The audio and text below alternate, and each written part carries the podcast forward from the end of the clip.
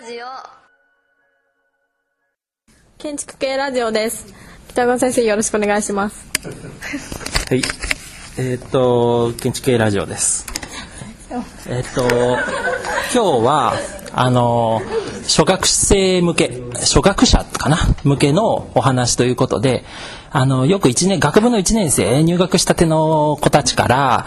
あの、いい建築って何ですかっていう質問よく受けるんですね。で、それ答えるのって意外に難しい難題なんですよ。で、それについてちょっと考えてみようかなと思います。で、今日は、あの、杉山女学園大学の、あの、と、あと、名古屋市立大学の、えーっと、女子学生の皆さん来ていただいてますので、ちょっとまず自己紹介から始めたいと思います。好きな、好きな、好きな、好きな人と、こう、なんか、自分の名前をちょっと、えめちゃめちゃ無理。いいよ。タイプな人？松田さん続けてくださいよ。いいよ。いいよ。うん。どういうのがタイプ建築ですか？建築あ、でもいい。建築家でもいい。あ、じゃあ建築家でいこうか。ごめんごめん。ちょっと質問の仕方。うんじゃあ、あの、い今のところ、松田君がちょっとうまく編集してくる。あの、じゃあ、あの、建築家で、こう、好きなタイプ。好きなタイプ？建建築家で好きなタイプ。作品じゃなくてうん、タイプタイプ。タイプって大事じゃない？こう具体的な人よりも、その、建築家の持ってるタイプって、その、説明しづらいじゃん。こう固有名詞で誰々が好きとかっていうよりも、建築家のタイプで説明すると、それは自分らしさになるじゃん。名前じゃなくて。そうそう藤本壮介さんが好きとかっていうと藤本壮介っていう名前が勝っちゃうけど藤本壮介さんみたいななんとかかんとかみたいなタイプが好きなんですって言ったらそれはあなたにこう戻ってくるでしょ。価値観が。そういう感じでさ建築家のタイプってあるじゃん。難しい。そうですね最近、最近じゃないな。1年ぐらい前にフンデルト・バッサーの本を図書館で見つけたんですね。でいいじゃんいいじゃん。その雑誌のそのまず表紙に惹かれてでも全部見たんですけど、なんかもう絵的な建物っていう風に感じたんですね。絵的 建物ってすごくいい言葉だと思うんだけど、うんはいうんだってフォンデルドワッサーってこう、まあ、画家でもあるし建築も作るし、まあ、日本だと大阪にこうゴミ処理場を作ってるんだよね、はいなんかそういう絵的なものから発想する建築みたいなのが好きですよとかなんかそういうのでも全然すごくいいと思うんだけどね、うん、ありがとうございます、はいじゃあちょっと次いきますかえ名前名前からえ杉山女学園大学4年の横井恵美です。えっと私はえっときっかけがコルビジェから始まってでコルビジェのなんか直線的な感じが好きになって、でその次がえっと谷口義雄さん系の建築なんかすごいなんかスケール感ががいいなと思って。でそのでそういう直線的な建築がずっと好きでミス・ファンデ・ローエとか、で、まあ、最近はあのえっとだいあのなんだっけ卒業研究で リノベーションとかコンバージョンやるのでそういう建築を見ようっていうことになっていろいろ回ってるんですけど。で一番良かったのは、えっと、西澤龍恵さんのえっと生協あの直島の生協のコンバージョンかな？がすごい良かったです。でもそんなそれでもタイプなんか一つ示してるよね。そうかそうか。で、いい、いい建築ってそうやって考えていくと、なんていうかな、こう、答えは実はなくて、人それぞれ好きなとか、いい建築って尺度あると思うんだよね。で、1年生に聞かれたりさ、例えば後輩でさ、新入生入ってきたばっかりの後輩に、こう、好きな、あ、好き、いい建築って何なんですかとかって言われた時になかなか答えるの難しいと思うんだよね。なんかこう、説明できるいい建築って私ならこうかなみたいなもの。なかなか難しいでしょで最近ねちょっと僕は分かったんだわ、うん、あのいい建築っていうのは今だいぶこう夕方になってきて光がこう、ね、内内部の照明がだいぶこう明るくなってきて目立ってきてるけれどいい建築って真夜中に見に行く建築ってそのと真夜中に見に行った建築がすごく綺麗だとその建築っていいんだなと思ってんの。っていうのはあの例えばさこの校舎も今人がいるから賑やかでこう空間ってできてるよねこう居心地もいい感じだと思うんだけれど人が誰もいないところにこう建築があった時になんかこう寂しげだとやっぱりその建築ってちょっとかわいそうだと思うんだよねその例えばさあの名古屋だとその若い女性の好きな建築っていうと一般の人がね好きな建築っていうと、まあ、豊田市美術館っていうのも出てくるし本当に一般の人に話すると星ヶ丘テラスって結構出てくるんだよね。とかスパイラルタワーズとか出てくるんだよね。であの星ヶ丘テラス、まあ、ここから近いから僕も結構好きなんだけど星ヶ丘テラスと例えば豊田市美術館を比較してちょっと話進めてみるとその豊田市美術館ってこう真夜中行ったことあ昼は行ったことあるよね。夜はないよねさっき。夕方夕方ね。夕方結構いいでしょ。あれがねまたね真夜中もうね真夜中ってねあそこあの森の中だか森っていうかね林の中だから照明全くしてないんだよね。こうライトアップとかしないんだよね。で真夜中の11時過ぎかな。日が過ぎる前ぐらいが一番いいんだけれどそれぐらいにトヨタ美術館行くとチェーンがまあかかってて駐車場にも入れないんだけどでもあそこ、まあ、田んぼの中にあるからこう駐車してでトヨタ市美術館なんか入っていくんだよね。入っちゃダメって書いてあるけど入ってく。でそこにね現れてくるねこの豊田市美術館ってね。あの普段豊田市美術館って見てこう視覚でさ目で見てまずなんかこうあ水盤が綺麗だなとかこう噴水みたいなのがちょっとおしゃれだなとかこの直線的な構成が綺麗だなとかって思うと思うけれど夜はそれがね見えないんだよ。真っ黒。真っ暗っていうよりほんと真っ黒なんだよね。で視界に全く入らないというか視覚に入もう反応しないというかでその時に昼見てた豊田市美術館のおこう計画を足を一歩一歩進めながら確認するかのように足を進めていくわけ。そうするとねそこにはねやっぱり豊田市美術館あるんだよね。でその夜な真夜中に見た時の豊田市美術館ってどちらかというと視覚というよりも触覚的な感覚で建築が見れるわけ。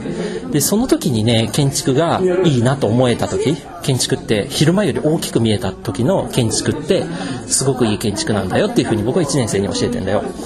で逆にささっきちょっと例、まあ、15分ぐらいのラジオだからちょっと早めに行きますけど星ヶ丘テラス。夜見るとさあのガラス張りであの商品は見えてるけれどお客店員さんいないじゃん。なんか寂しそうにちょっと見えちゃうところもあるんだよね。でそういう良さもあるのかもしれないけれど昼はすごく賑やかでいいんだけど夜さちょっと寂しそうだなって思わせちゃうのはなんとなく建築設計あれ誰かしたわけだからそれをこう評価いいか悪いか悪いというかいいか良くないかっていう尺度でいくといいんじゃないかな。ああんまりちょっと寂しそうだなって。いいいい悪いとは言わないけどちょっと寂しそうな建築だなっていうふうに思うんだよね。どうですかね？なんかそういう真夜中の、私がこの前思ったのが、あのすごいえっと田舎は真夜中ってすごいいいじゃないですか。なんか全然怖くないし普通に安心して歩いてれるんですけどこの前ドライブをしていて夜中に。でえっと丸亀市っていう香川のところを通ってたんですけどその街はなんかすごい怖くて夜。なんかゴーストタウンみたいな。田舎でもなく都市でもない。で一応いろんなユニクロだったりそうそういういろんな建物はあるんですけどなんか怖いんですよね。なんか夜通ると誰もいなくて。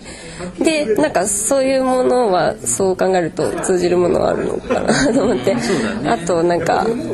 ちょっとやっぱ有名な建築家のやつで言うとえっと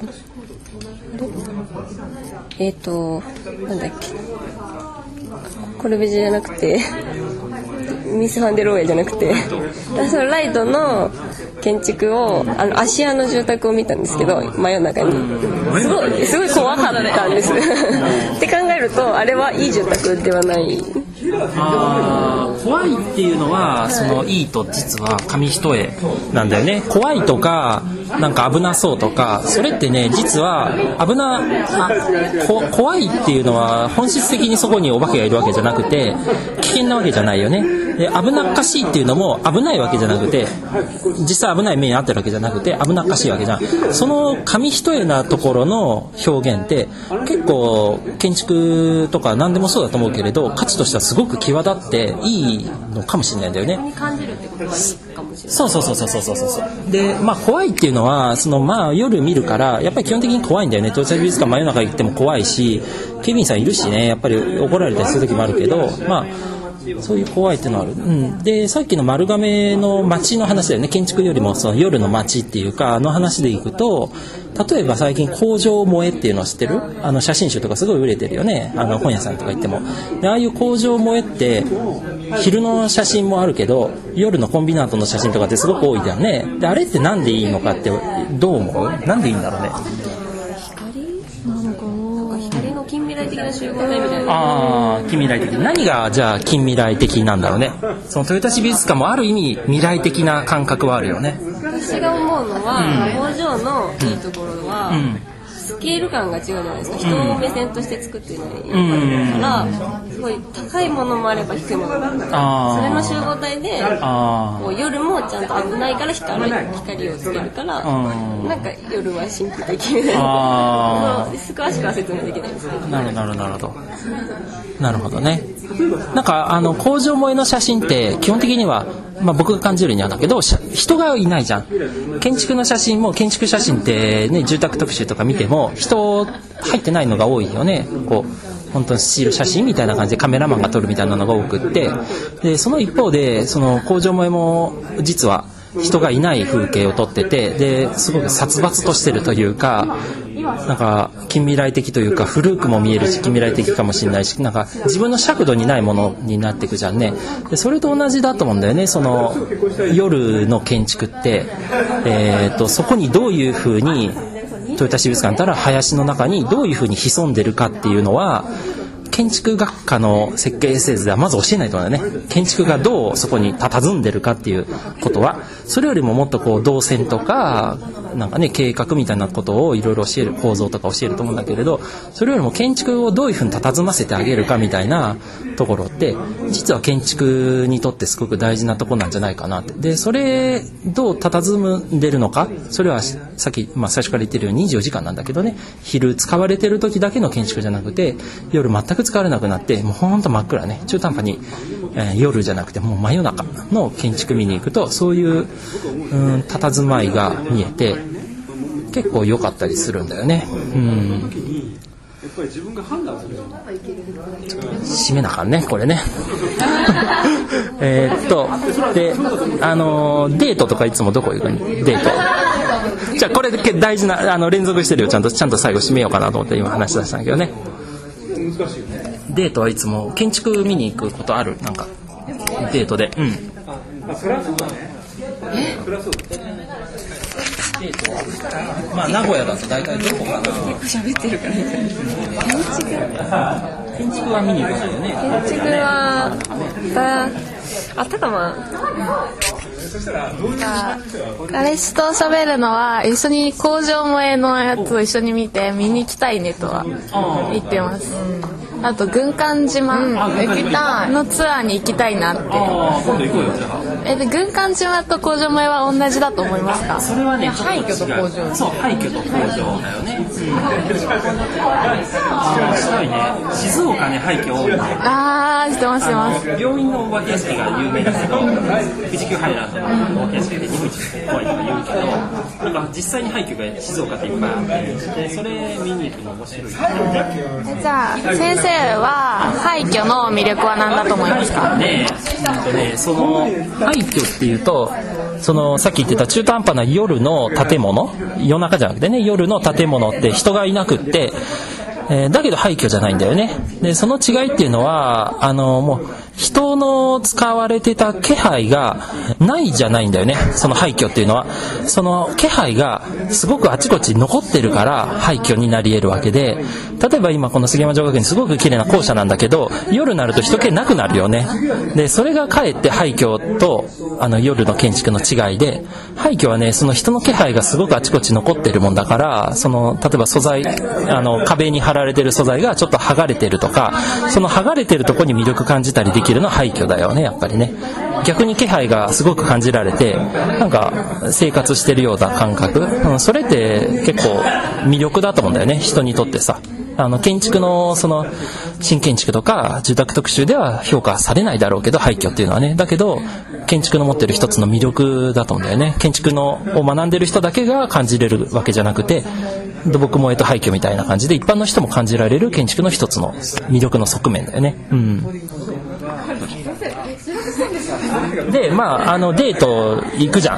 ん。で、今、2、4、6、まあ、あの、6人の杉山女学園の4年生だよね、みんなね。あの、いてくれるんだけど、あの、デートで今度どっか行こうかって、ちょっとまあ、彼氏に言われたりした時は、夜中の建築って言うんだよね。で、で、あのー、こじゃれた、さっき僕が話したようなことは、話しなくていいの。あの、夜中の建築行くのはね。で、ここら辺だとね、さっきトヨタ市立館を例に出して、出したけど、あ、もう、あ、デートでも、あの、もう私は絶対この人についていくよみたいな、もう、今晩はいただきよみたいな、彼の、とのデートの時だけね、中途半端に、まあ、付き合うかなみたいなのはちょっと置いといてね。もう今晩決めるぞっていう時は、岡崎美術博物館っていうのがあるんだわ。あのね、トヨタのちょっとあっちかな？に、岡崎美術博物館とかな、あの、久龍明さんっていうね、あの、千葉大学の先生を今もやってるかな？あの、先生が設計したガラスの、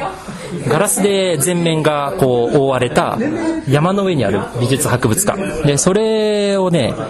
えー、11時頃に、11時ちょっと前に、ゲートをくぐって山に登っていくわけ。で、車で行くの。でそうするとね、11時になるとね、ゲートが閉まるんだ。で、そうするとね、山頂にその綺麗な、まあ結構僕も好きな建物なんだけれど、その建物のを見て帰ろうかなとすると、山から降りれないんだよね。でね、その夜中の岡崎美術博物館ってね、ランドスケープも結構綺麗で、そう夜中ずっとね、朝方までこううろうろしてるだけでも結構いろんなシーンが展開されてて、でそれがクリュさんのいいところなんだけれど、それをね、あの、彼とこう、なんていうの？こうずっとランドスケープを楽しんでいくと、絶対盛り上がるんだよね。建築って、あの建築もいいから、夜の建築っていうよりその夜中のいい建築って感じがするから、だからね、こうあの本命だと思ったら、岡崎美術博物館に、まあ、名古屋を10時ぐらいに出て、11時ちょっと前にゲート入るわけ。で、ゲートはね、入るとき見えないんだよ。で、出るときに閉まってんだよね、こう、あの、道路の脇にあるからさ。で、どうやっても出れないんだよね。車が出れないからさ。で、朝8時ぐらいまでそこに2人きりでいるっていうのはすごくいい、あれ、て、あの、多分このラジオ、この男子学生も聞いてるから、名古屋の男子学生におすすめなのは岡崎美術博物館。あ、いるかもしれない。これを聞いてからね。うん。まあ、その時は、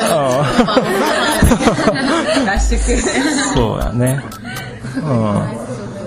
ん。もうそういう、あの、名古屋ってそういう、あのスポットっていっぱいあってね、うん、東京ってこうせかせかせかしててさ肩肘張ってるじゃん。でも名古屋ってそういうちょっとねこう魅力的な場所っていっぱいあってそういうところをぜひね使ってほしいですね。こう本命本命の時だけね。本命じゃない人と行くと大変だよ本当うん。そうそうそう。帰りたいのに帰れない そうそうそう帰れなくなっちゃう。やばい展開やばい展開う。ん。あ携帯がね通じないそうそれがまたいいんだよね。えでもゲートから出れる人は出れるあ人は出れるけどそこからね遠いよ。3キロか歩かないといけないかなうん。うん。でも本当うん。プロポーズにもいい場所かもしれませんね。はい。じゃあ今日はこれであの一度締めたいと思います。ありがとうございました